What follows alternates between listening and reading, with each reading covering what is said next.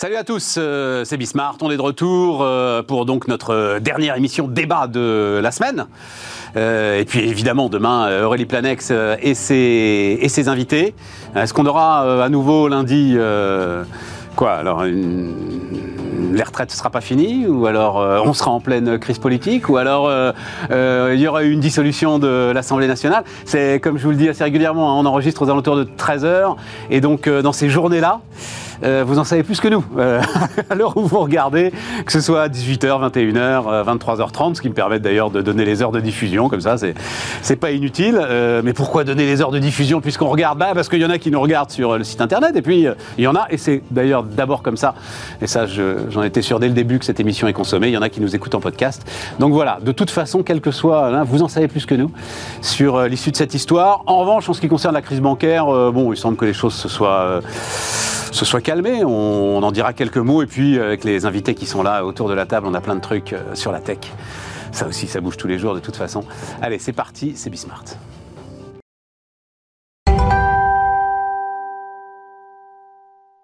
Autour de la table, Bruno Maisonnier, salut Bruno, salut. Another Brain AI, André Loesekrug-Pietri, salut André, président de Jedi, et Cédric Guérin, salut Cédric, entrepreneur, investisseur, ancien banquier d'affaires. Alors, en fait, l'histoire californienne m'intéressait plus que l'histoire suisse. Bon, l'histoire suisse, voilà, et la Banque nationale suisse a ouvert une ligne de crédit, ils ont pris 50 milliards... c'est pas une taille. Oui, bon, c'est le Crédit Suisse, quoi. C'est le Crédit Suisse en même temps. Bon, on va pas refaire l'histoire du Crédit Suisse. Hein. Je pense que si ça vous intéresse, vous avez suivi ça. C'est une banque qui, de toute façon, un jour, la Deutsche Bank aussi, à un moment, on découvrira. Voilà, c'est des banques qui, depuis 10 ans, t'as l'impression qu'ils les accumulent. Voilà. Non, le seul petit sujet, je demande ton sentiment là-dessus, Cédric, et puis peut-être vous aussi, hein, si vous avez un avis. Donc, de ce que je comprends de la séquence d'hier, quand même, c'est que la Banque nationale suisse a essayé de... forcer la main quand même au Crédit Suisse en disant avant de lâcher l'affaire, quoi, hein, avant de lâcher les 50 milliards, en disant quand même vous avez fait tellement de conneries qu'il va falloir payer d'une manière ou d'une autre, et que la communauté financière internationale a envoyé le message en disant non, il ne peut pas y avoir de nouveau Lehman. Hein, c'est ça, on ne peut pas, ok, c'est terrible, on rachète des banquiers qui ont fait toutes les conneries de la Terre, mais on est obligé, le système est aujourd'hui trop interdépendant pour qu'on se permette un nouveau Lehman. Est-ce que c'est la lecture que tu as du truc? Ouais, moi je trouve que c'est passionnant, que ce soit la Californie ou la Suisse, parce que on dit souvent que l'humain a souvent tendance à oublier assez vite ce qui s'est passé. Ouais. Les autorités ont très bien réagi et très vite. Ça veut dire que tu avais besoin d'éteindre, puisqu'on a vu en 2 minutes comment ça pouvait faire domino, ouais. En prenant un peu de temps pour essayer de gérer qui je vais laisser tomber, qui je vais pas laisser tomber. Et ça, en fait, que ça soit les Américains, ont réagi extrêmement rapidement en déplafonnant la garantie des dépôts, et les Suisses, pareil, en disant ok, on injecte, on verra plus tard, mais on a tellement vu l'effet domino que déjà on peut saluer la réaction des autorités, que je trouve qui ont appris d'il y a 15 ans, ouais, donc ça c'est pas mal. D'accord, hein. T'es d'accord, Bruno? Ils ont réagi à une vitesse. Ouais. Hein, et ben moi je vais vous dire, c'est le début des conneries, ça. T'es d'accord, André? Non, mais je pense effectivement, on réagit comme on aurait réagi à la dernière crise, mais on ne règle pas le problème de fond. Ah mais même, à mon avis, on le dérègle. Il y a un vrai, ce qu'on appelle le moral hazard, c'est qu'en fait ça encourage évidemment tous les excès. Exactement. Et franchement, sur l'histoire de SVB, alors moi je ne suis pas du tout un spécialiste de ça, mais il semble qu'il y ait vraiment eu une très très mauvaise gestion de ce qu'on appelle la LM, c'est-à-dire la gestion entre ses actifs et son passif, et qu'il y a un aspect presque de compétence interne du management. Et ce qui est fou, c'est que là, pour le coup, les autorités, on se demande comment une société aussi importante, je crois que c'était la 16e ou 20e institution financière américaine, a pu passer comme ça entre les mailles du filet. En plus, tellement visible, vu que c'était au cœur du boom de la tech. Vas-y, Cédric. On ne peut pas laisser tomber, parce que c'est tout à fait la bonne analyse. La LM, Asset Liability Management, c'est finalement la maturité de tes passifs. Tes passifs, c'est tes dépôts qui sont potentiellement retirables immédiatement, versus d'autres choses qui sont un peu plus long terme. Et comment tu utilises tout cet argent que tu as collecté, qui potentiellement des lignes de crédit que tu as dans d'autres banques, des choses comme ça, versus comment je les utilise à l'actif. Et à l'actif, bah, je vais faire des prêts immobiliers à 20 temps, mais non, je vais également faire des obligations. Non, mais je veux pas. Mais 40 milliards en 24 heures, c'est pas possible. Ça, c'est un bank run. Eh ben oui, mais c'est ça qui s'est passé. En revanche, 40 milliards en 24 heures, c'est ça qui s'est passé. Parce qu'ils avaient. Non, attends, parce que l'histoire, elle est quand même très claire maintenant. C'est-à-dire qu'effectivement, parce que crise de la tech, parce que les boîtes ont plus de mal à lever, elles commencent davantage à tirer sur leurs dépôts. La banque, qui quand même n'est pas si mal gérée que ça, se dit on commence à avoir un problème de liquidité justement, donc on a acheté des bons du trésor. Qu'est-ce que tu veux trouver de plus sécurite que des bons du trésor US? Sauf que tu es face à une remontée des taux d'intérêt qui fait que tu es obligé de prendre tes pertes pour récupérer un petit peu de liquidité. C'est tout. Attends, non, mais je veux l'expliquer calmement parce que je ne crois pas qu'il y ait eu, si tu veux, tu vois, de faute majeure, sauf qu'ils se retrouvent, c'est vrai, et moi c'est ça dont j'ai envie de parler avec vous, c'est donc 220 milliards de bilan pour 30 000 clients. C'est-à-dire que c'est une banque de financement du venture. Et c'est peut-être ce modèle-là. Moi, j'ai beaucoup d'entrepreneurs qui me disent sans arrêt, les banques ne veulent pas prêter, les banques ne veulent pas prêter, les banques ne veulent pas prêter. Les gars, c'est pas leur boulot. Absolument. Leur boulot, c'est de protéger votre pognon. Oui. Et moi, je trouve que c'est ça... Vas-y, je trouve que là où il y a la vraie faille, c'est les régulateurs. Parce que, en fait, SVB a changé de catégorie en termes de régulation. Sous Donald Trump, en fait, on a allégé. Non, mais quand on parlait de hasard moral et tout, moi, je pense que c'est trop systémique pour jouer avec le système bancaire. On a déjà joué dans le passé, donc il ne faut pas le faire tomber. Mais en revanche, tu dois, en termes de régulation...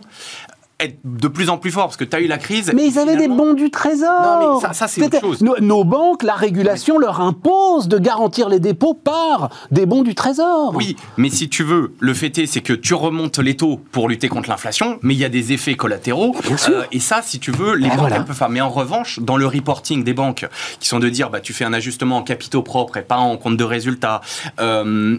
KPMG, je crois, qui était leur auditeur depuis 25 ans ou 30 ans, a mis aucun drapeau rouge. C'est un peu gênant quand t'es pas capable aussi de suivre, quand tu suis que t'es analyste financier, de dire, voilà, la remontée des taux, elle a potentiellement un impact de X dizaines de milliards, donc par rapport à tes capitaux propres, c'est 90%. Donc, est-ce que t'es capable de l'absorber? Oui, non. Comment ça va se passer? Tout le monde était assez complaisant. On est revenu dans une période de complaisance où finalement tout redevient bien, les taux étaient bas. Je suis pas d'accord. Non, je suis pas d'accord. Non. Là, tu décris un mécanisme qui est... virtuel. Le réel, c'est que tu n'as que ces 30 000 clients et qu'à partir du moment où tu as un gars comme Peter Thiel qui le jeudi matin dit à l'ensemble de ses participations « Sortez votre argent de cette banque », mais par les groupes WhatsApp, en combien de temps? Enfin, vous vivez là-dedans tous les deux. En 3 minutes, tout le monde le sait et tu te retrouves face à 40 milliards de dollars de demandes de retrait. La banque la mieux régulée du monde ne peut pas y faire face. BNP Paribas ne peut pas faire face à une demande de retrait de 40 milliards de dollars. T'es d'accord, Cédric? Oui, mais c'est pas une question de régulation, c'est une question qu'ils sont coincés. Oui, mais il y a un moment où toi, pouvoir public, t'es censé aussi mettre fin à ce bank run en disant de l'autre côté, je vous garantis. C'est ce qu'ils ont fait. Voilà. Donc, si tu veux, tu peux pas empêcher le risque. Et le risque, il est là. La politique de taux, comment elle impacte tes actifs, le mark-to-market de tes actifs, justement, combien de pertes tu peux éponger. Mais aucune banque ne peut résister à un bank run. Et donc, voilà. Grosso modo, c'est juste la démonstration d'un truc qui est une évidence. Mais c'est là où les autorités de régulation, elles doivent arriver, stopper le truc et le hasard moral, il n'existe pas vraiment parce que les actionnaires vont se faire rincer et les créanciers vont plus ou moins perdre aussi de l'argent. Donc... Pour SVB, oui, pas pour le Crédit Suisse. Tu vois, le hasard moral, c'est pour les banques, c'est pour ça que les deux sont intéressantes. Le hasard moral pour les banques systémiques, là, il est reparti comme en 40. Bon, enfin voilà, je ne sais pas si on a été assez clair sur notre débat, sur l'explication du truc, mais moi ce qui m'intéresse, en fait, le sujet, c'est pourquoi tu es sur un bank run de 40 milliards? Parce que tu n'as que 30 000 clients qui ont tous beaucoup d'argent. Et donc, c'est pas... T'es une hyper-concentration. Et pour moi, ce qui est intéressant, c'est que c'est ce modèle, en fait, de banque... C'est une banque B2B. Hein, voilà. Et c'est une banque de venture, en fait. Oui. Eh bien, le venture, c'est le venture, et la banque, c'est la banque. Et j'ai l'impression que là, il y a quelque chose auquel tous les entrepreneurs doivent réfléchir quand ils regrettent que leur banque ne prenne pas plus de risques sur leur boîte. Ben, c'est que non, la banque, elle est... Enfin, oui, elle est là pour financer l'économie. Financer l'économie, pas faire du venture. J'ai travaillé pendant longtemps dans le groupe Crédit Agricole. Ouais. Et comme tous les gens qui travaillent dans les banques, tous mes copains me disaient « Ouais, vous prenez pas assez de risques, etc. » Mais en fait, les gens n'ont pas compris le métier de la banque. Voilà. Le métier de la banque, c'est d'acheter de l'argent et puis de le replacer sous forme de crédit, mais les crédits sans risque. Et crédits sans risque, ça veut quand même dire des risques, parce qu'il arrive tout un tas d'aléas de la vie, mais c'est des crédits sans risque, d'où des marges de 1%, allez, ou 2%. En fait, il faut que les banques aient un collatéral de l'autre côté. Ça veut dire que venture, comme tu dis, mais c'est autre chose. Tu prêtes sur une boîte qui perd de l'argent et qui n'a pas d'actifs. Et surtout les boîtes de software... Oui, regarde, attends, le venture, tu finances 10 boîtes, t'en as 5 qui s'en sortent. Je fais à la louche, c'est pas vrai, mais à la louche. Bon, bah, si c'est ça, tu devrais prendre des marges de 100%. Oui, et puis, surtout, c'est pas le métier de la banque. C'est le métier. Mais non, mais surtout, comme dit Bruno, à ce moment-là, ça coûte beaucoup trop cher, t'as plus de clients. Bah oui. Si tu prends un collatéral comparable à ce capital. Ah oui, oui. Non, mais à la fin, une banque, elle prête si t'es rentable et que t'as des cash flows ou si t'as un collatéral. C'est assez simple. Donc, les boîtes de la tech, je comprends même pas comment elles peuvent se plaindre de dire on peut pas trouver de financement bancaire. Elles sont pas éligibles à un crédit. Un crédit, c'est un collatéral ou du cash flow. Ben, je lisais là dans les Échos les gars qui étaient les clients de Silicon Valley Bank. T'as des gars qui témoignent en disant en fait on avait zéro chiffre d'affaires, zéro actif et un business plan, et les mecs nous prêtaient du pognon pour acheter un appartement.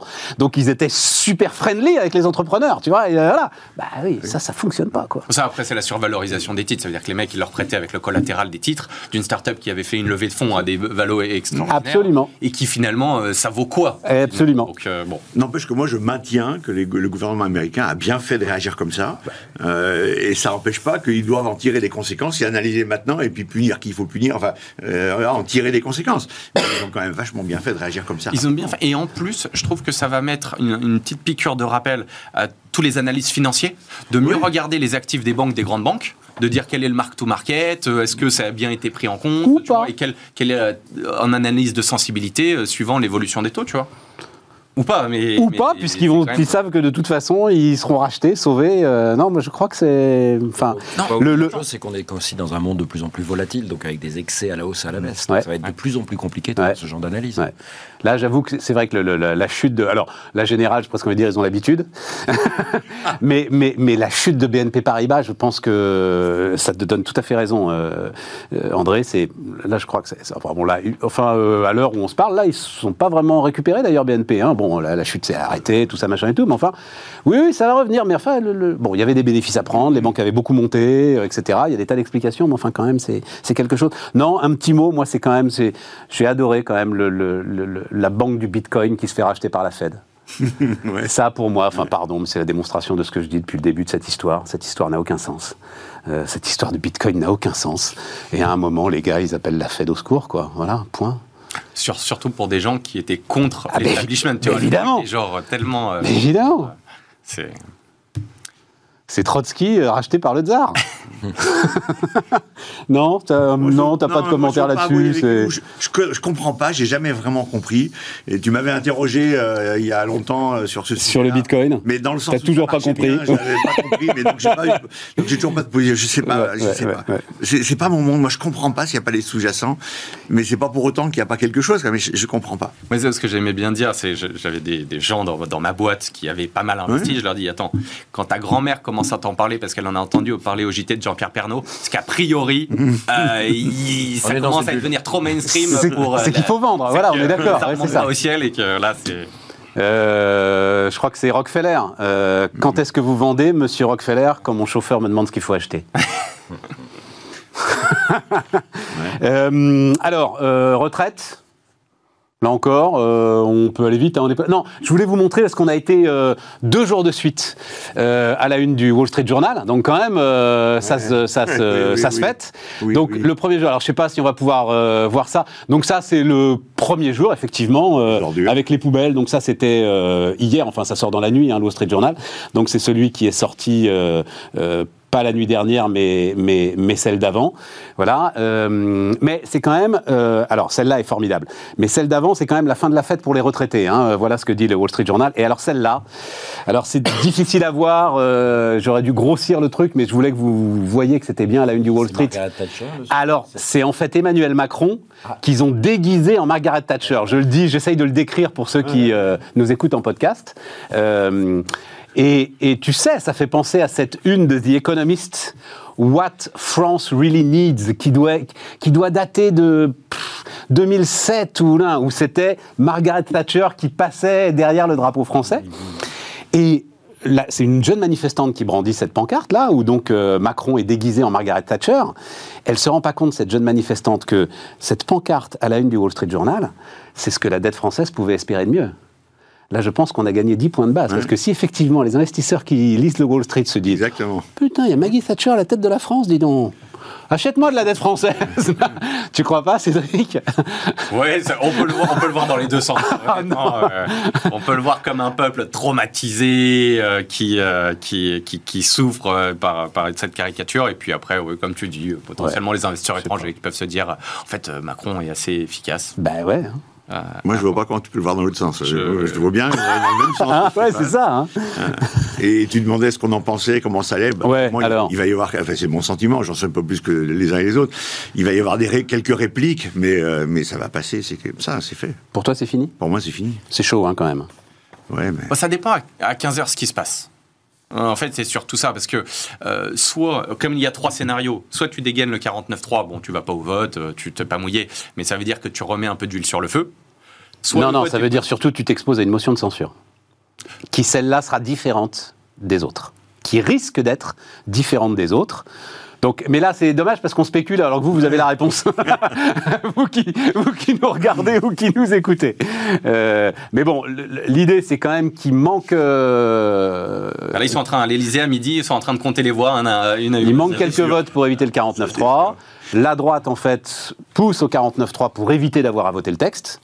Mais s'il y a 49-3, donc il y a cette idée d'une motion de censure centriste. Charles-Amédée de Courson, vous connaissez pas, vous, Charles-Amédée de Courson? Si, les Corses le connaissent tous. Ah, c'est vrai? Oui. Pourquoi? Qu'est-ce qu'il a fait aux Corses? Non, mais il avait eu la volonté de supprimer quelques-uns des avantages fiscaux de la Corse, notamment l'absence de taux de droit de succession. Ouais. C'est un gars, moi, que j'ai découvert, je vous le dis très rapidement. C'est un bosseur, hein, il faut lui reconnaître. Extraordinaire bosseur. C'est pour ça que je lis des portraits de lui. Alors peut-être qu'il a vrillé depuis. Je lis des portraits de lui qui... Enfin, c'est pas moi l'image que j'ai connue de Courson. C'était Tapie, Crédit Lyonnais. Ah oui. L'affaire Tapie, Crédit Lyonnais. Et notamment, combien il lui avait filé? 250 millions, dont 40 millions de préjudice moral, etc. et tout. Et Courson a vraiment été un des rares qui pouvait être face à Bernard Tapie et s'expliquer avec lui. Et d'ailleurs, Tapie évitait soigneusement de se retrouver face à Courson parce que c'était pas Bayrou, c'était pas les gars qu'on pouvait balayer comme ça en 2 temps, 3 mouvements.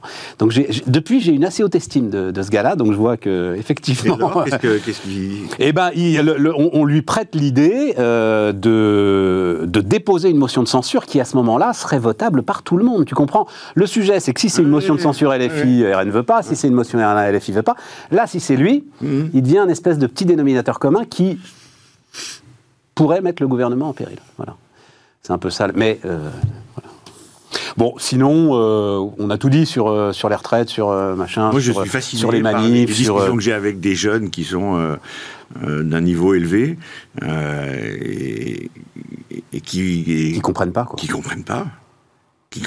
Enfin, ils comprennent que ça leur est totalement nocif et négatif de repousser l'âge de départ à la retraite. C'est dingue. Et je suis sidéré, moi. Mais y compris des gens dans ta boîte, c'est ça, qui ont bac plus 70, des ingénieurs, quoi. Il y a des gens de très haut niveau, etc. Et je dis, mais moi, dans ma génération, je m'en fous un peu. On est un peu les responsables de laisser des dettes, etc. aux générations suivantes. C'est vous qui allez payer et vous dites que non. Vous voulez pas que les générations intermédiaires partent à la retraite plus tard? Je comprends pas. Ouais. Eh ben, ils sont sûrs d'eux. Ouais. Ça n'exacerbe pas une espèce de peur sur la retraite en général, qui est de dire, tu vois, souvent les jeunes sont de dire, de toute façon, on n'aura pas de retraite. Oui, ils croient pas dans le système. Sur la retraite, ils comptent pas dessus, c'est ce qui se passe, c'est du non-événement. Non, ça leur fait pas peur, la retraite. Ils s'en foutent, ils considèrent que c'est... Non, quand je dis peur, c'est plutôt sur le défiance du système, de toute façon, on n'aura pas de retraite. Quand tu discutes avec quelqu'un te dira, mais de toute façon, ils sont convaincus de ça. Donc, c'est un peu cette défiance, cette peur du système qui, de toute façon, va pas marcher pour eux. On leur demande de bosser 2 ans de plus, mais de toute façon, sur un système dans lequel ils croient pas. Donc, c'est très difficile de t'accrocher à une réforme ou d'essayer pour quelque chose dans lequel je crois fondamentalement. Moi, le chiffre qui m'a marqué sur tout ça, c'est en gros, ça nous coûte 13,5 ou 14% par an. Quand la moyenne de l'Europe, enfin le système de retraite, quand la moyenne de l'Europe, ça leur coûte 10,5, et ben 3,5, ça fait plus de 100 milliards d'euros par an de différence. Putain, il y a moyen d'en faire des choses dans le système éducatif ou dans le système. Eh ben, on dit non. Eh ben, on dit non. Tu m'étonnes. Non, en fait, ça veut dire qu'il y a une manque de confiance totale dans les dirigeants. Oui, mais tes jeunes gars, il faut que tu leur demandes de regarder leur feuille de paye, quand même, ce que personne ne fait. Donc tu vas, si tu les payes, hein, bien sûr. Donc tu dis, mais regarde la feuille de paye. Regarde ce que tu cotises, mon vieux. Regarde, alors, pas ce que tu cotises. Ce que ça coûte, en fait, à l'entreprise, le système de retraite. 28%.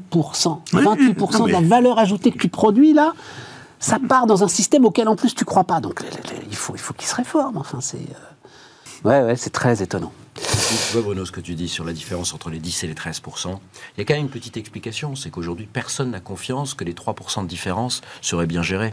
Ah bien sûr. Et donc, c'est ça le problème fondamental. Moi, je reviens d'Allemagne il y a 2 jours, et j'ai rencontré pas mal de patrons d'entreprises moyennes. La défiance... vis-à-vis de l'administration allemande sur sa capacité à bien gérer l'argent public, elle est majeure. On pense toujours que l'Allemagne... En Allemagne, tu veux dire ? Terrible. C'est pour ça qu'aujourd'hui, les grandes fondations investissent en direct et sont vent debout contre tous les prélèvements supplémentaires. Ils font aucune confiance. Alors imaginez, représente. Et quelque part, c'est vrai. C'est un trou noir. L'éducation nationale est un trou noir. Mais bien sûr. Donc, même si on avait 100 milliards de plus, moi, je ne fais pas confiance au ministre actuel ou autre pour faire ça mieux. Ça serait la manière de faire passer des réformes. Parce qu'aujourd'hui, faire des économies, c'est quand même pas une vision. Hein. Tu nous en parles de l'Allemagne, et qu'est-ce qui s'y passe là ? Donc tiens, on va voir, c'était la une du Monde, c'était parfait, je savais que tu venais, alors je savais pas que tu y étais en plus, c'est en Allemagne, mais c'était parfait, donc la une du Monde hier, voilà. Les volte-face de l'Allemagne inquiètent. Qu'est-ce qui se passe ? Donc, alors il raconte d'ailleurs un petit épisode que moi-même j'avais raté, on a tous beaucoup parlé de ce qui s'est passé sur les moteurs atmosphériques, mais en fait, comment il s'appelle ? Christian Lindner. Voilà, on a fait une petite aussi sur la réforme du pacte de stabilité, où tout le monde était à peu près d'accord sur le texte de départ, puis on dit non, finalement on signe pas. Qu'est-ce qui se passe ? Qu'est-ce qu'ils font là, les Allemands ? Il y a plusieurs causes. D'abord, il y a une coalition qui va quand même assez mal. Ils sont d'accord sur quasiment rien. Et c'est même plus complexe que juste les Verts, la SPD et les libéraux, donc la FDP, dont fait partie Christian Lindner. C'est que même au sein des Verts, vous avez vraiment une fracture entre, on va dire, les réalos, les réalistes, et ceux, notamment ceux qui tiennent le ministère de l'Environnement, qui sont vent debout contre la biologie, la génétique... le progrès, quoi. Une certaine forme de progrès. Ce qui fait qu'il y a des symboles majeurs. Il y a eu une alerte générale il y a 3 semaines, qui a fait que le chancelier est parti d'Ardard à Mayence, où il y a le siège notamment de BioNTech, cette fameuse société qui a produit et qui a développé des vaccins contre le Covid, parce qu'ils ont annoncé au scandale qu'ils déplaçaient leur R&D à Londres. Donc non seulement il l'a déplacé hors d'Allemagne, mais qu'il l'a déplacé à Londres. Pourquoi ils font ça ? Parce qu'ils considèrent qu'aujourd'hui l'environnement réglementaire dans l'UE, et en Allemagne en particulier, ne leur permet pas de faire des recherches avancées sur ce qu'on appelle la biologie synthétique. C'est majeur. Alors je crois qu'il y a eu... Mais on n'en a pas beaucoup parlé, vous avez entendu ça, les gars ? Scholz est venu, je crois qu'ils ont annoncé 20 millions d'euros de centre de R&D pour un petit peu calmer le jeu, mais je pense que sur le long terme, quand même, la direction est claire, quoi. Et c'est un sujet qui n'est pas juste l'Allemagne, qui est un sujet européen. C'est aujourd'hui une des prochaines... enfin, Bruno va nous en parler aussi, mais une des prochaines frontières scientifiques et technologiques, c'est bien ce sujet de la biologie qui envahit tout. Donc ça, c'est une chose. La deuxième chose, c'est que la FDP, aujourd'hui, va très très mal. Donc les libéraux. Les libéraux... ils sont en train de disparaître, je disais. Oui, alors ils sont à cette fameuse limite des 5%. Et il faut rappeler qu'en Allemagne, la plupart des élections, en fait, si vous ne passez pas la base des 5%, vous n'avez aucun élu. Et donc, le risque, c'est qu'ils sont entre 4 et 6% à chaque sondage. Et donc, aujourd'hui, ils se rendent compte, mais ça, c'est un grand classique, c'était la même chose dans nos cohabitations, c'est que si vous êtes le partenaire junior, c'est toujours vous qui perdez, puisque vous êtes aspiré par le majoritaire. Je crois que c'est les mêmes sujets qu'on a aujourd'hui, la galère et Renaissance. Tout à fait. Et aujourd'hui, il veut s'affirmer. Donc, et enfin, dernière chose, ils ne sont pas forcément très bons sur le sujet des moteurs thermiques, qui se sont fait complètement balader sur le texte par le vice-chancelier vert Robert Habeck, qui a réussi à faire passer dans le texte européen qu'il y avait une exemption pour les fameux fuels synthétiques de synthèse qui permettait un petit peu à l'industrie automobile allemande classique de continuer. Et en fait, la clause était tellement alambiquée que c'était pas possible. D'où ce revirement, quand ils s'en sont rendus compte. Et idem, aujourd'hui, sur le pacte de stabilité, il se dit qu'il a été élu par 4, 5, 6% des Allemands qui considèrent que l'orthodoxie budgétaire, oui, c'est leur fonds de commerce. Parce que c'était ça, Lindner, enfin. Oui, c'est complètement ça. Quand il a débarqué, ça nous inquiétait même un peu. On en avait parlé en disant, waouh, c'est Mister Rigueur, quoi. C'est un nouveau Choy bleu. Oui, oui, absolument. Et donc sa situation politique fait qu'il a besoin de s'affirmer, et avec succès. Hein. C'est-à-dire que grâce à ce genre de coup, eh ben, il met la pression sur ses partenaires. Et ce qui est fou, c'est que la FDP, les libéraux, étaient quand même souvent le parti allemand le plus pro-européen. Et aujourd'hui, ils mettent vraiment en danger, on va dire, le fonctionnement de l'Europe comme on la connaît. Après, moi, personnellement, je pense que ce fonctionnement, il faut qu'on le change radicalement, mais c'est un autre sujet. En tout cas, aujourd'hui, l'Europe ne fonctionne plus du tout. C'est très inquiétant. Je trouve ça hyper intéressant. Hyper intéressant. On avait eu une discussion il y a, je ne sais plus, 3-4 mois à l'époque, où les Allemands avaient fait le choix des avions américains, de je ne sais pas quoi. Les F-35. Et moi, j'avais dit, mais je me pose une question pour savoir si les Allemands sont toujours pour l'Europe, veulent rester dans l'Europe. Et je ne me pose pas la question à travers leur message, mais à travers les actions et les décisions qu'ils prennent et ce qui se passe. Je me pose vraiment la question, est-ce que les Allemands veulent vraiment de l'Europe ? Il joue solo, c'est André, les freeriders. Mon background, on va dire, universitaire, moi j'ai en tête, les Allemands sont le peuple le plus européen d'Europe. C'est toujours vrai ? Je crois que le peuple, oui. Oui, voilà. Il ne faut pas se gourer là-dessus. Aujourd'hui, il y a une coalition. Vraiment. Et Bruno a raison, parce que quand on voit les choses de l'extérieur, et tu as raison aussi, on peut se poser la question s'il joue solo. Mais comme d'habitude, dans une communication, il y a toujours deux parties. Oui. Regardez l'incapacité. C'est très bien les discours du président de la République, et je les approuve, sur la défense européenne. Mais si la défense européenne, c'est de refaire une horrible bureaucratie, le Fonds européen de défense sur lequel j'ai eu la chance de travailler un petit peu en 2017, c'est devenu une espèce de monstre bureaucratique dont la seule chose qu'on a réussi à faire, c'est des drones à 120 millions d'euros pièce, qui sont à peu près comparables, un peu meilleurs que les drones turcs à 3 millions. Si ce genre de programme, on n'est pas capable de faire une croix dessus en disant on va s'affirmer et on va vraiment essayer de faire des choses efficaces, eh bien, on a des Allemands qui vont se dire ça marche pas, l'avion du futur franco-allemand, il était prévu pour 2030, puis 2035.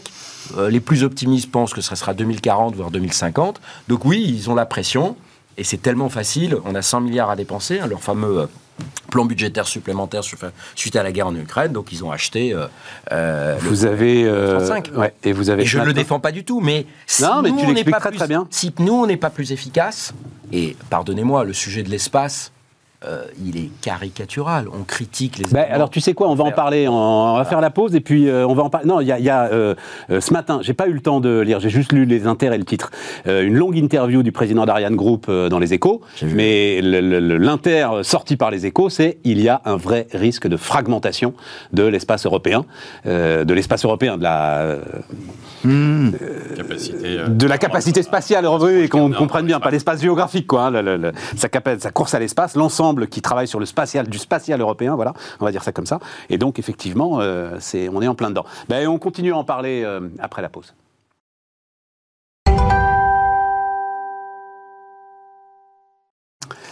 Donc, lien avec le spatial, c'est toi, André, qui nous avait apporté ce chiffre dont je ne me remets pas. Je ne sais pas si tu le... tu l'as pas, toi, sur les lancements. Donc Elon Musk espère en faire 100 dans l'année. Hein. Et alors, donc vas-y, dis, l'Europe, combien elle va en faire dans l'année, dis un chiffre. 150 ? 2. 2 Ariane. 2. On lance nos 2 dernières Ariane 5. 2.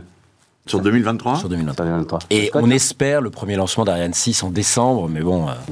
c'est tendu. Et on avait une fusée italienne, Vega, mais elle a explosé. Mais c'est surtout 2022, en fait, c'est ce qui s'est passé. 3 lancements d'Ariane, 2 de Vega. On avait des Soyuz aussi, mais là, c'est fini. Non, mais tu te rends compte du truc. Et 61 de SpaceX. Tu te rends compte du truc. Et donc, moi... Et pas juste les Américains. Et on parle peu des Chinois, 63 lancements chinois. Ouais. Non, ça, à chaque fois que tu... Donc là, on est dans les ordres de grandeur. Wow. C'est un. Donc, ça fait mal. Ça fait... Ouais, on est dans un truc. La comparaison est peu flatteuse. Enfin, surtout, mal, Bruno et moi, notre génération, Ariane nous a fait rêver, quoi. Moi, c'est, à la limite, c'est pas l'homme qui marche sur la Lune, hein, on est trop jeune pour le coup. Oui. Mais c'est Ariane. Moi, j'ai eu la chance, en plus, d'aller à Kourou, quoi. Enfin, c'était l'excellence européenne et l'excellence française, quoi. Oui, mais attends, est-ce que c'est parce qu'on est dans un effet de ciseau entre une fin de génération, début de génération, etc. Parce que quand même, sur les dernières années, Ariane a fait très fort et on peut espérer qu'elle reviendra à faire très fort les années suivantes. A fait très fort. Regarde. Ça, c'est pas un effet de ciseau. Plus de la moitié des satellites actifs en ce moment autour de la planète appartiennent à la coalition d'Elon Musk, appartiennent à Starlink. Plus de la moitié des satellites actifs. C'est un autre débat qui est une catastrophe. Hein. Mais c'est pas autre chose. C'est un autre débat. Parce que je ne sais pas par qui ils ont été lancés. Par SpaceX. Que par eux, je sais pas. Ah bah oui. Les autres. Non, Bezos nous dit, mais on en parlait, qu'il va se servir d'Ariane, mais je ne sais même pas s'il va le faire. Mais non, ils ont été lancés par SpaceX, évidemment, Starlink. Ouais, c'est logique. Ce qui est plus triste, c'est qu'on est entre la transition d'une génération à l'autre, mais qu'on n'est même pas sûr que la Ariane 6 puisse concourir en face de SpaceX de manière hyper innovante et voire avoir un cran d'avance. C'est ça qui... André, tu connais ça par cœur, Ariane 6, bon, son grand avantage, ça va être un lanceur très lourd. Voilà. Donc, mais sur le réutilisable, on n'est pas encore tout à fait d'équerre, je ne me trompe pas, hein. Non, Bruno disait, est-ce que c'est un effet de ciseau ? Le problème, c'est que le marché a complètement basculé vers les satellites beaucoup plus petits, les fameuses constellations, et que oui, on lance encore quelques satellites géostationnaires très lourds, ou satellites d'observation, satellites militaires, où on a besoin de lanceurs lourds. Accessoirement, regardez ce qui se passe, on parle toujours de SpaceX et de Falcon 9, mais regardez ce qui se passe avec Starship, c'est-à-dire le même Elon Musk qui est en train d'appliquer les mêmes règles à un lanceur encore plus lourd que potentiellement Ariane 6. Oui. Et là, il a un vrai track record et il risque d'avoir le même succès. Le problème d'Ariane 6, c'est qu'effectivement, aujourd'hui, avant même d'être sur le marché, ils sont beaucoup plus chers. Et que, en plus, dans ces années où il n'y a pas d'accès à l'espace, les clients... Les hôtels SAT prennent l'habitude. On célèbre toujours Thomas Pesquet, j'adore Thomas Pesquet, mais il est en permanence lancé avec un Falcon 9. Enfin, toute honte bue, les Européens célèbrent Thomas, mais il n'est pas lancé par nous. Nos satellites d'observation militaire, ils devaient être lancés par Soyouz, déjà... Déjà, on peut se gratter la tête. Un vrai sujet d'anticipation stratégique. Je ne sais pas par quel esprit malin c'est passé. Maintenant, on va être obligé de les lancer par nos amis américains. Compliqué. Et nos deux derniers Galiléo aussi, la fameuse constellation de géopositionnement. Qui, elle, fonctionne. Alors pour le coup, elle fonctionne. Soyons-en ravis, elle fonctionne. C'est une vraie alternative au GPS. Elle n'est pas complète, donc on a besoin de 2 satellites de plus. Ils devaient être lancés sur Soyouz, ils vont être lancés cette année normalement sur SpaceX. Moi, la question que je me pose derrière ça, je trouve ça dramatique, c'est qu'on voit ça un peu partout. Et la question, c'est qui se sent réellement concerné parmi ceux qui dirigent. Et je vais personnaliser sur un sujet. Quand tu vois Moderna, les vaccins ARN qui sont partis, alors que c'est un truc qui aurait dû être en France, etc. Qui est-ce qui s'est fait taper sur les doigts parce qu'il n'a rien fait pour que ce soit français, pour que ça... J'ai l'impression que personne n'est concerné. Et tout ce qu'on dit, on est plein à dire des choses comme ça sur différents sujets. Le spatial, je ne savais pas, mais je le vois sur d'autres, je le vois dans mon domaine de l'IA, je le vois dans... Et en fait, on a l'impression que tout le monde s'en fout. Ou comme tu le dis très justement, personne ne prend la perte. Ouais, c'est-à-dire qu'ils peuvent le regretter, ils peuvent dire peut-être qu'ils s'en foutent pas là, mais tu as raison, qui est sanctionné quoi, ils s'en foutent pas, ils disent que c'est dommage et que c'est bien. Voilà. Et qui est-ce qui se sent responsable de ça ? Tu as raison. On est dans la fragmentation. On est dans la fragmentation non seulement européenne, mais on est dans la fragmentation des responsabilités. Moi, je vois aucune tête qui roule. Alors, il ne s'agit pas de personnaliser. Bien sûr. Mais personne n'a changé depuis les échecs de Vega. Personne n'a changé depuis les retards. Je rappelle quand même que Ariane 6, ça devait être initialement lancé il y a au moins 2 ans. Mais aussi la lucidité. Il faut aussi être... Le problème de l'Europe, c'est à la fois cette fragmentation et ce fait qu'on n'est pas lucide. Je rappelle encore, j'entendais il y a 2 mois un commissaire européen dire nous sommes leaders dans le spatial. Alors qu'il connaît les chiffres. Le fait de faire passer ce genre de message est très très dangereux parce que ça porte une responsabilité, la parole publique comme ça, et donc ça ne crée pas cet effet d'urgence. Normalement, il devrait y avoir une mobilisation générale. Et à nouveau, je ne veux pas défendre les Allemands parce qu'eux-mêmes font leur truc dans leur coin, mais ils voient aujourd'hui le truc d'Ariane 6, ils voient que le gouvernement français n'est absolument incapable de remettre en question et de mettre peut-être une organisation industrielle totalement différente. Aujourd'hui, c'est sur l'industrie que nous bat Elon Musk, c'est pas sur les technologies. Il faut voir l'organisation industrielle, l'intégration verticale. Quand on va dans son usine en Californie, ça bouge de partout. Quand vous allez dans une usine spatiale européenne, on attend la partie italienne qui va arriver dans 2 semaines. Je caricature. Non, mais tu caricatures pas. Non. C'est ça. Et alors, en plus, parfois, on fait des choses absolument démentes, où on commande une tuyère à une filiale ukrainienne. C'est ça qui a causé l'échec de Vega C, là, il y a 2 mois. Alors qu'on avait, pour le coup, Ariane qui produisait ce morceau. Je ne sais pas dans quel esprit malin est venue l'idée de... Mais on voulait peut-être faire plaisir à l'écosystème ukrainien. Ce que tu décris là, à notre échelle française... moi, me fait furieusement penser à ce qui est en train de se passer avec le nucléaire. C'est-à-dire que là, on est en train... on est passé de l'hiver nucléaire à la canicule nucléaire. C'est une espèce d'hystérie pro-nucléaire. Il n'y a aucune remise en cause de EDF en tant qu'acteur industriel qui n'est pas foutu de construire le PR de Flamanville, enfin ils vont peut-être quand même y arriver à un moment, qui quand il a redesigné, parce que c'est ça dont on s'est rendu compte, les schémas de Westinghouse pour la 2e série de réacteurs, ceux qui sont fin Giscard d'Estaing, début Mitterrand, ceux qui nous posent problème là aujourd'hui, ont visiblement pas fait ce qu'il fallait, puisque la première génération elle tourne comme une horloge.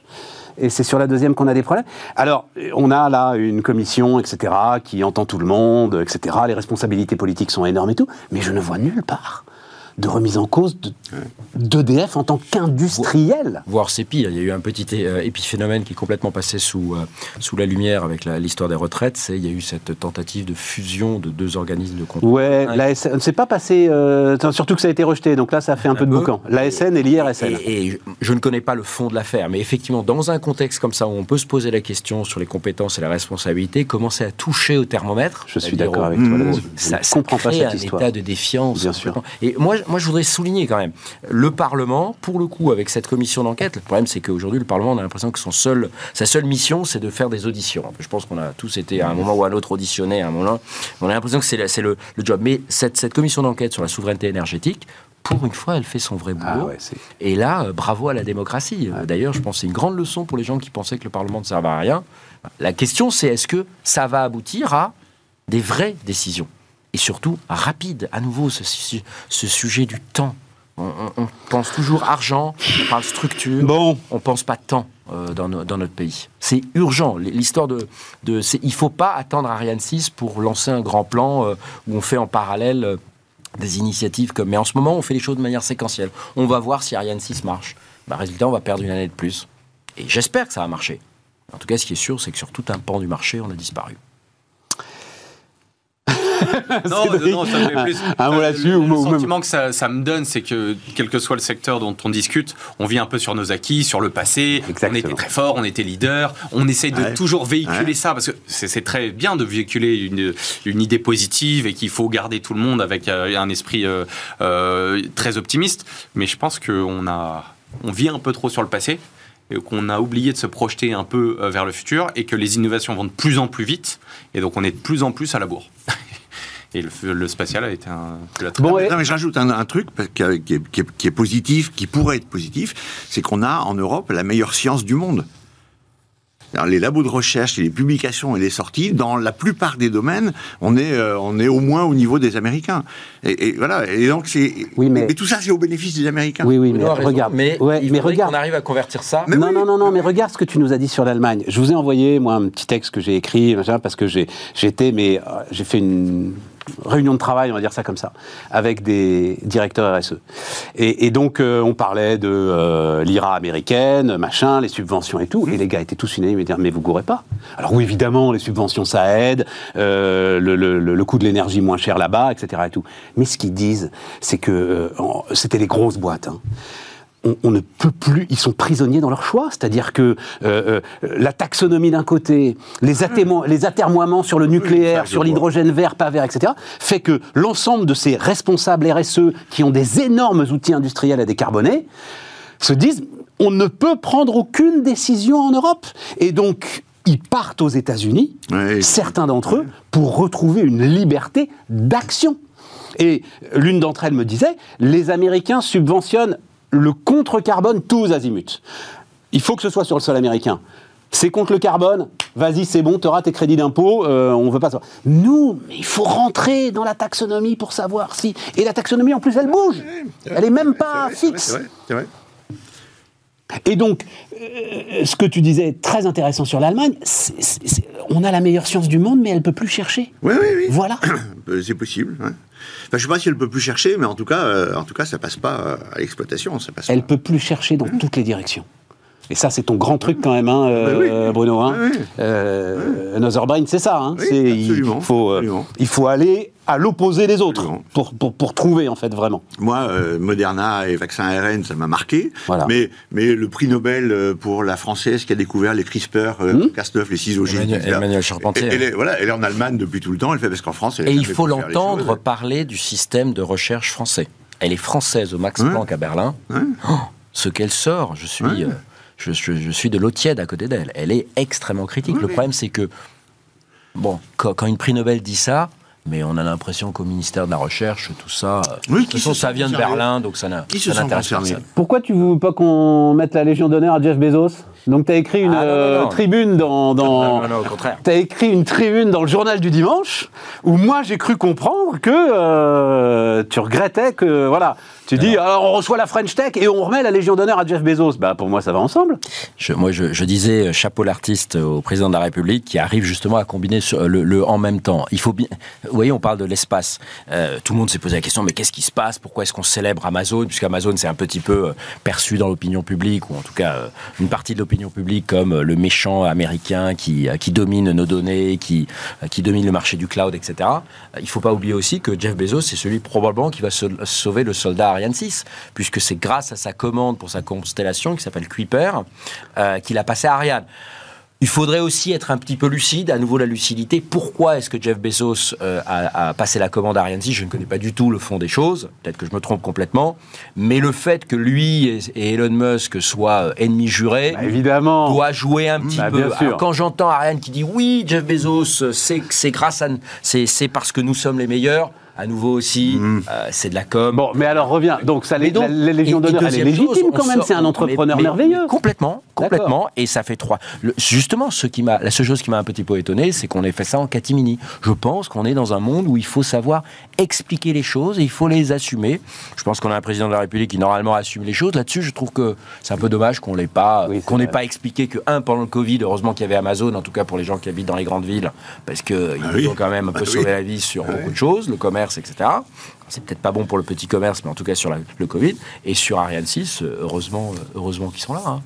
Enfin, c'est pas bon pour le petit commerce. Pour le petit commerce digital, c'est très très bon. Oui. Alors, j'avais le chiffre à un moment, mais ce sont je crois des millions de vendeurs français. Peut-être que je dis une bêtise, je sais pas, Cédric. Si tu as... en tout cas, forcément des centaines de milliers, ça c'est sûr, des centaines de milliers de petits commerces virtuels digitaux qui aujourd'hui vendent grâce à Amazon en France. Mon seul point, si je peux parler un dernier point, le seul point qui me gêne toujours, bravo à la French Tech, on a un écosystème formidable, mais on se trompe complètement de stratégie. Encore là-dessus aussi. Mais non, mais le sujet, c'est pas d'être meilleur que Berlin ou Londres. André, il faut qu'ils viennent juste une fois par mois, parce que sinon, il faut qu'on ait le temps de récupérer derrière. Mais non, parce que c'est la seule chose que je mettais dans mon papier du GDD, c'était de dire, aujourd'hui, l'échelle est ce qui compte pour toutes les sociétés de la tech. Ouais. Et il faut arrêter de penser qu'en créant des fonds et de remettre des... Oui, l'argent, c'est toujours mieux que de ne pas en avoir. Mais aujourd'hui, le vrai sujet, c'est que tous les sujets d'avenir, le quantique, l'IA, la biologie de synthèse, le cloud, l'ingénierie génétique ont besoin d'un marché continental. Il n'y a aucun marché unique. Là aussi, il faut qu'à Bruxelles, ils se le mettent dans la tête, il n'y a pas de marché unique, ni de l'énergie, ni de la santé. Donc, c'est ça que le pouvoir politique doit s'atteler. Pas juste à dépenser l'argent des autres, parce que ça me semble... Aujourd'hui, on a un problème en Europe, on crée un fonds. ça sert pas à grand-chose. Il faut créer des marchés. Tellement loin de la réalité. Bah oui. Moi, j'avais été... oui, là, il y a un vrai problème démocratique. Comme toi, à un moment donné, sur l'IA et sur les efforts à faire, etc. Et quelqu'un m'avait dit, de la commission, quelqu'un qui est sur l'estrade, un des membres du jury... Il avait le chevalet qui va bien, voilà, m'expliquait que Google, c'est pas un problème, parce que quand on s'y mettra, en quelques années, on pourra les rattraper. Et je suis resté sur le cul. Enfin, comment quelqu'un peut oser penser ça ? Eh ben ouais, ça a été dit publiquement. Il n'avait pas tort dans le fait que c'était possible. Et ChatGPT le montre. Mais pourquoi ça ne vient pas d'Europe ? Oui. C'est dingue. Ouais, et puis alors je sais. Puis attends, ils sont pas encore morts, Google. Hein. Oui. Non, et puis les rattraper sur l'indexion, ça c'est totalement impossible. C'est impossible. Voilà. C'est impossible.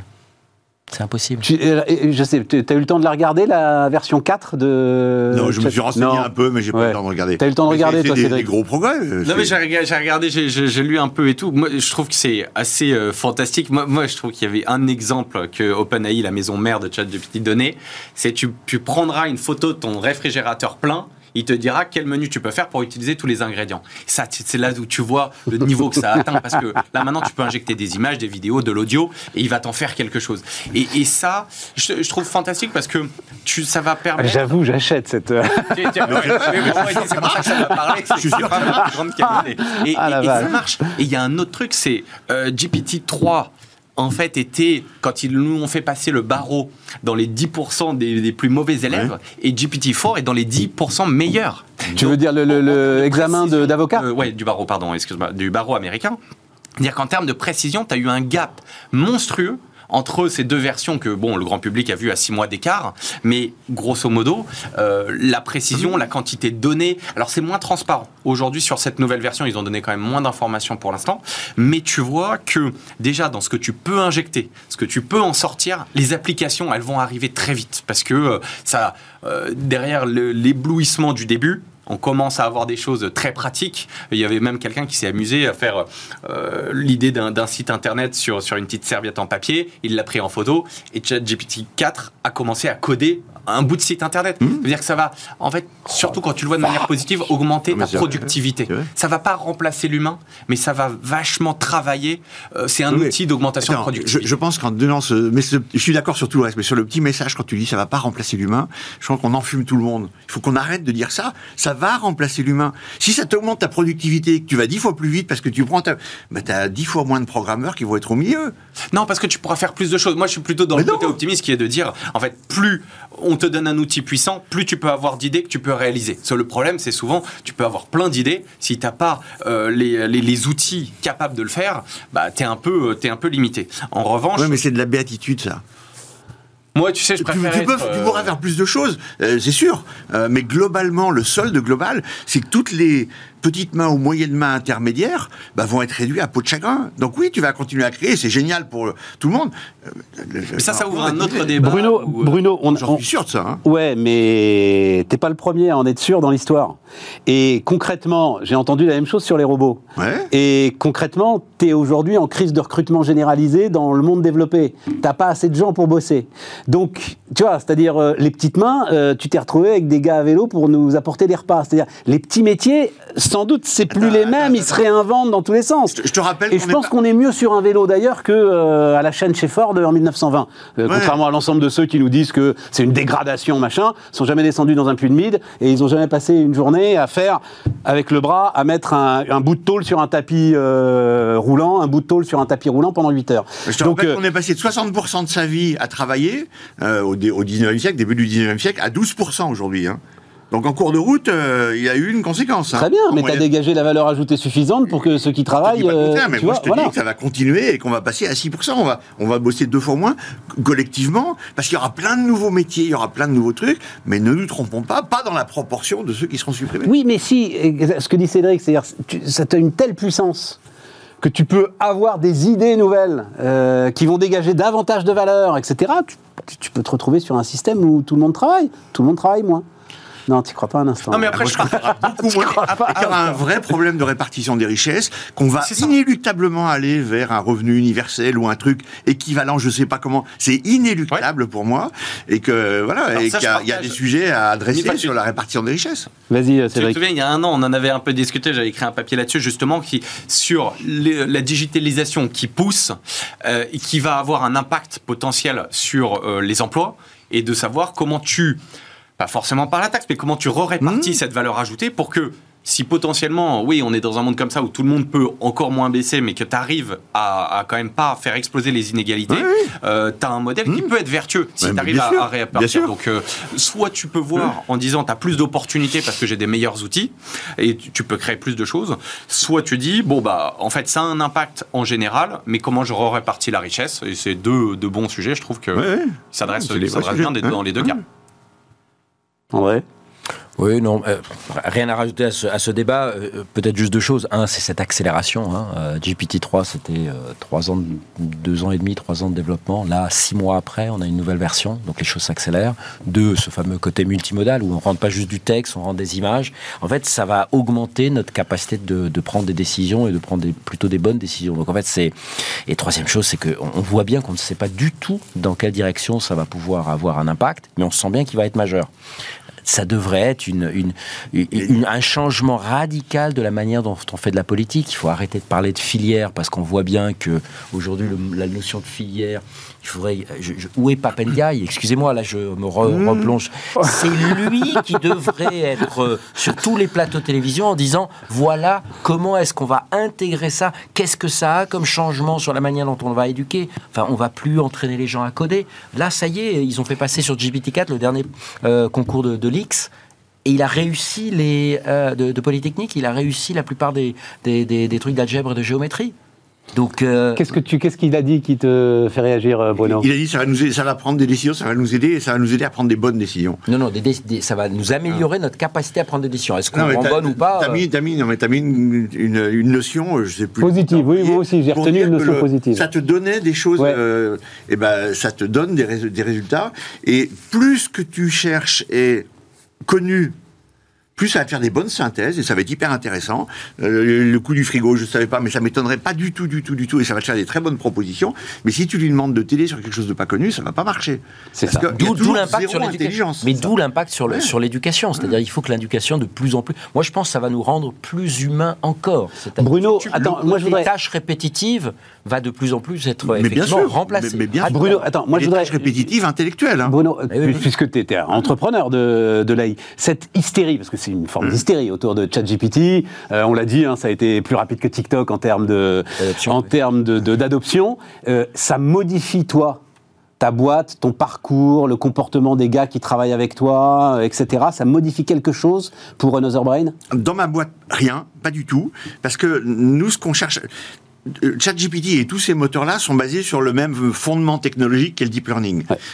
Et donc, tu lui fais ingurgiter des quantités monstrueuses de données, ça te sort, et ça te consomme une centrale nucléaire juste pour que ça tourne. Ça y est, ça commence à émerger dans le news, que tu nous disais dès le premier jour. Et ça va être de pire en pire. Bon, et nous, ce qu'on cherche à faire, c'est un nouveau moteur, c'est remplacer le principe du deep learning par autre chose. Et donc, ça ne fait que renforcer pour moi le fait qu'il y a besoin. Et puis après, nous, ça change pas sur nos technos, nos développements. Maintenant, comme tu sais, j'ai investi et co-créé un certain nombre d'autres sociétés. La majorité se servent de ChatGPT. Oui. Et donc ça sert pour générer un site internet, une partie, pour générer de la bibliographie pour un dossier de subvention, pour générer... Voilà, et donc ça simplifie beaucoup de choses. Et générer de la bibliographie, c'est super, parce que le résultat, c'est une bonne synthèse de trucs, et c'est juste, et c'est fiable, et c'est intéressant. T'enlèves tout ce qui n'a pas de valeur ajoutée. C'est ça qui est bien, ça veut dire que si tu veux, ça dégrossit tout ce qui en fait, et tu peux concentrer l'humain sur essayer. Alors après, c'est toujours la course entre la machine et l'humain, mais grosso modo, tu peux te dire, je fais, et c'était ton bon point sur l'éducation, comment je fais monter en compétence l'humain pour que... C'est un sujet très égalitaire. Marx en aurait rêvé de ça. C'est qu'en fait, aujourd'hui, ça va toucher en priorité également les professions intellectuelles. Les avocats, les médias, tous ceux qui... Les chercheurs. C'est quoi la recherche aujourd'hui? C'est aussi connecter, faire de la bibliographie. Moi, je veux mettre un truc sur la souveraineté, qui est un sujet essentiel. Imagine, on a ChatGPT 4, on lui pose des questions, on ne sait pas trop comment ça se passe. Tiens, t'as Saddam Hussein qui est en train de faire des trucs, les Américains qui veulent dire il a des armes de destruction. On va regarder sur ChatGPT pour avoir des réponses. Aujourd'hui, tu veux, il va te faire des réponses très intéressantes, très argumentées, en allant piocher dans le corpus de connaissances et de culture américain. Parce que c'est essentiellement avec des données américaines qui sont là-dedans. Et donc, on va avoir une réponse américaine.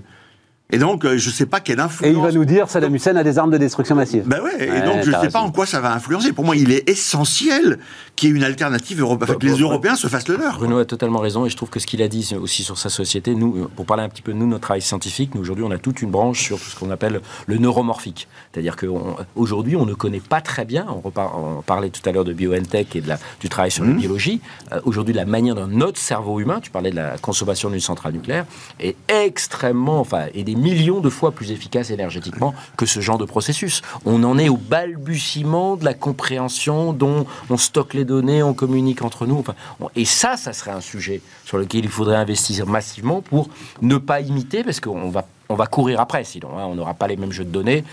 Accessoirement, le RGPD, je pense, n'aurait pas... La réglementation sur les protections n'aurait pas permis probablement à un Européen d'avoir émergé. J'en suis pas sûr, mais j'ai cette intuition. Il y en a un dont il parle, européen, là, français. Là. Oui, oui. Attendez, il faut les citer. Il y a Bloom, il y a Lighton, il y a Aleph Alpha en Allemagne. Il y a des choses comme ça qui existent. Mais la question, c'est comment est-ce qu'on arrive à quelque chose qui va être différent et prend la consommation énergétique, qui a un impact sur la latence aussi, donc la rapidité de réponse, est probablement un sujet pour les Européens à se saisir. Donc il y a quand même de l'espoir. Oh, yes. On est arrivé, putain. Grâce à vous, là, vous me rendez tous en pleine forme. Hein. 54 minutes 40 secondes. Bon, on n'aura pas le temps de parler des JO. Voilà. Mais il y a eu un scandale sur la vente de billets des JO, alors il m'a échappé. Pour moi, cette billetterie est un scandale. Outre le fait que les prix, tout le monde en a discuté plein de fois en disant que c'était horriblement cher. Mais bon, tu peux comprendre, c'est un événement, il y a des places limitées, il y a beaucoup de demandes. Mais c'est en termes d'opacité.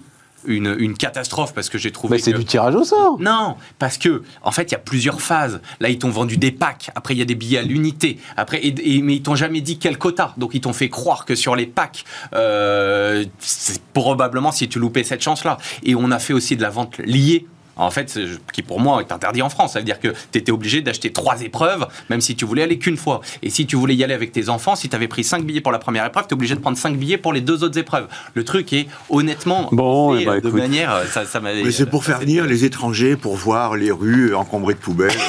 Moi, je trouve que c'est bien. Bon... Bah, j'espère qu'ils vont se... Mais enfin, d'après ce que j'ai compris, l'essentiel est fait, quoi. C'est-à-dire, en gros, tous les billets d'athlétisme, c'est mort, quoi. Non, ce qui est le truc que veut voir tout le monde. Il y a la billetterie à l'unité qui ouvre justement demain. C'est ça, en fait, tu as fini la première phase des packages. Maintenant, tu vas passer au billet à l'unité. C'est assez opaque, c'est pas trop, c'est lié. Ça reste un mystère pour moi, cette histoire des Jeux Olympiques. J'ai toujours pas compris pourquoi on faisait ça, mais enfin bon... Hein ouais, non, non, moi je trouve ça toujours, ça fait toujours rayonner, mais même si on n'a pas forcément besoin de faire rayonner Paris. Bah ouais, c'est ça, attractif. Tu vois. Je comprends, à Atlanta, je comprends. Voilà. Mais Paris, première destination touristique du monde. Non, il ne faut jamais se reposer. On a discuté pendant 1 heure de ne pas se reposer sur ses lauriers. T'as raison. T'as raison. À la fin de l'heure. Très bon argument. Bravo, Cédric. Très bon argument, Cédric. Merci à tous. Merci et merci à vous de nous avoir suivis. Donc demain, Aurélie Planex. Et puis on se retrouve lundi avec émission interview d'ailleurs lundi. Tiens, on parlera assez largement d'agriculture. Donc à lundi.